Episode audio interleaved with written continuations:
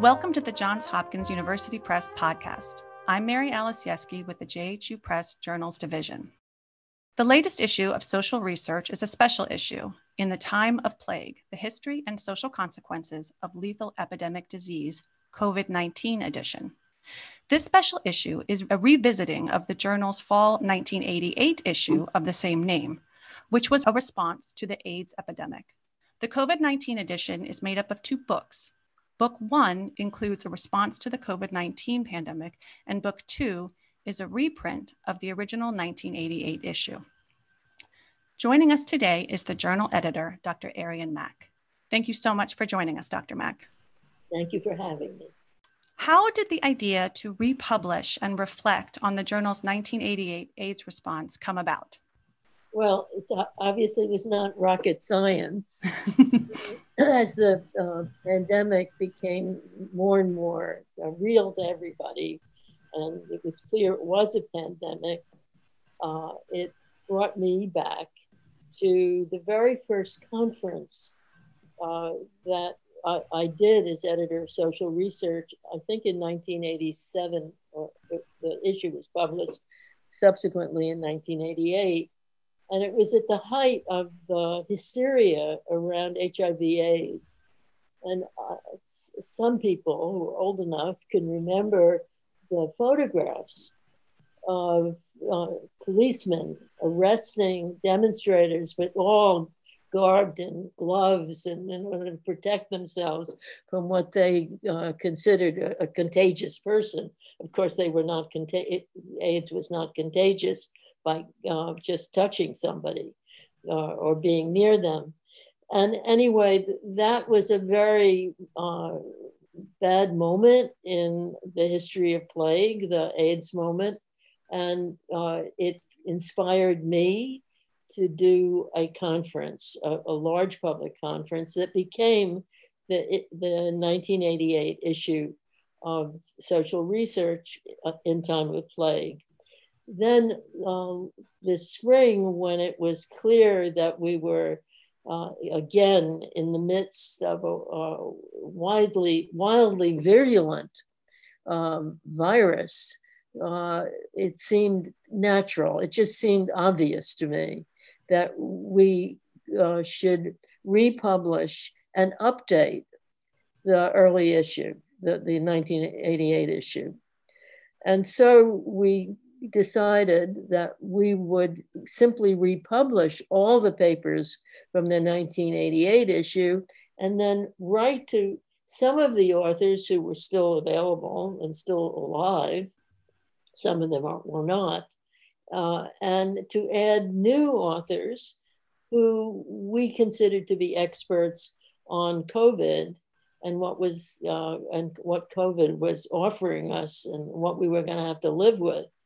And so that was the basis of the decision to publish a double issue and to do it quickly because uh, we moved the it, this issue up in the order of to be published issues, forthcoming issues, in order to try to get it out as quickly as possible during the uh, pandemic. And unfortunately, it looks to all of us, I think, as if the pandemic is going to be with us through the spring, which is a nightmare, but uh, it makes this issue continuously relevant. How would you say that social research as a journal is uniquely positioned to address the, the myriad of issues, you know, that we're facing now in COVID-19?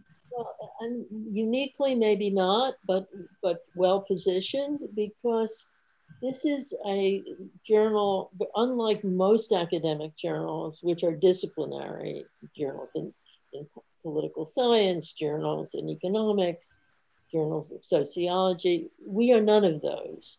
We are and have been for the, all the years that I've edited the journal, which are many, many, many. I started editing it in 1970, so it's unbelievable. but at, any rate, um, we are very much a journal of ideas and one in which we try as best we can to invite authors from very different specialties to address uh, subjects that we think are of current concern or just enduring concern. And all our issues are thematic, which made it even easier for us to focus on COVID and uh, and plagues in general because we that's what we do. We have themes, and the theme of this issue was plague. Uh, so, in that sense, we were well positioned to address uh, the new pandemic when when you were putting together this issue and i'm i'm, I'm also want to ask about um, specifically about if you have any comments about authors that wrote both for the 1988 issue and this 2020 issue. When you were putting it together as an editor was there anything that surprised you or challenged you? It's always a challenge. So every issue is a challenge. And the challenge is the first challenge is the theme uh, but this theme we had, so that was not a challenge. And then it's finding people. And I very much wanted to uh, ask the people who had written to the original issue uh, when HIV AIDS was uh, very much in our lives to write again about COVID. Some, uh, and then we added other people who uh, Karen and I together came came up with their names as people who were experts and who'd already been speaking out about various aspects of COVID nineteen. Are, were there any sort of insights or specific comments or callouts or revelations from the new material that struck you or something that that you read that you you know kind of weren't expecting or you thought um, that, that the author had really um, you know, sort of was onto something? I think the thing that is most startling, but I, I, I don't know that it, I mean, since the newspapers made you aware of it, it was already in the public domain. But that is the serious differences between who this disease was affecting uh, compared to the HIV AIDS uh, virus.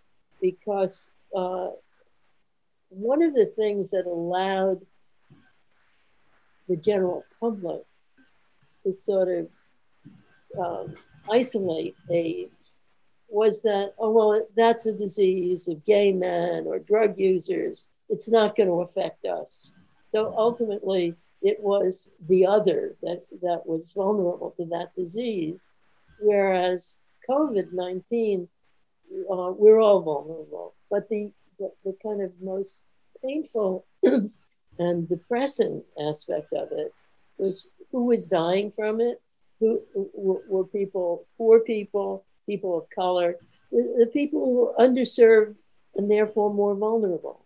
Older people, uh, and certainly that was a population not so much affected by HIV AIDS, but also people with no money, no health care, no access to hospitals. So uh, the poor and, and people of color. And that is a, a, a salient difference between the two diseases. Exactly. I don't say that we discovered it or that I discovered it in, in editing the issue because the, the newspapers were already pointing it out. But I think it, the case needs to be made uh, loudly that once again, it, uh, the people who uh, are threatened most uh, are the people who are defenseless. I mean, look at what's happening in prisons. There's a population is completely at risk and very little being done to prevent the spread of the disease in prison. I, I completely agree. And I also think, to me, especially after reading the pieces on COVID, the big difference to me um, having you know lived through the you know 1988 and the onset of hiv aids i was granted i was you know a teenager at the time but i feel like where we're at now is that our actions collectively as a society affect the outcome of this disease which was not quite the same with hiv and aids where it was the, the choices of, of, of specific people versus the choices of an entire country the choices of the entire world. And so i found so many of the pieces in the journal fascinating because they're talking about kind of our collective moral you know need to to as a as a society work to get this under control versus just condemning someone for the choices that they made or or you know the unfortunate you know outcome of of their disease status. Aside from the fact that the disparities in you know morbidity are are terrifying and, and awful everybody's affected by this. This is a, a global collective memory. And i found a lot of the pieces in the first book touching on that and sort of how we're going to collectively remember this um, were just were some really good food for thought. Was there anything else about the issue that you wanted our listeners to know, or or anything specific you wanted to point out? No, I just think that uh, we were lucky to get it out quickly, and that uh, it's very relevant. And I hope people will read it because it does provide some insight into uh, what we're confronting and who is mo- confronting it the most. And I think that's an important message. We did do a webinar, actually two webinars uh, on uh, the issue before the issue came out.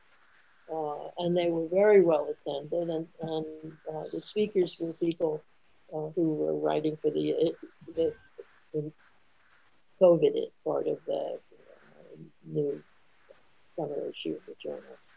So uh, we did everything we could to try to get uh, the word out about, uh, and, and, you know, it's a, clearly a subject that, as you said, it's universally of interest because we're all at risk. Are those um, is the are the webinars that you put together prior to the issue are those still available online? I'm sure they are. We'll link those so our listeners can okay. see those. Yeah, be great. Absolutely.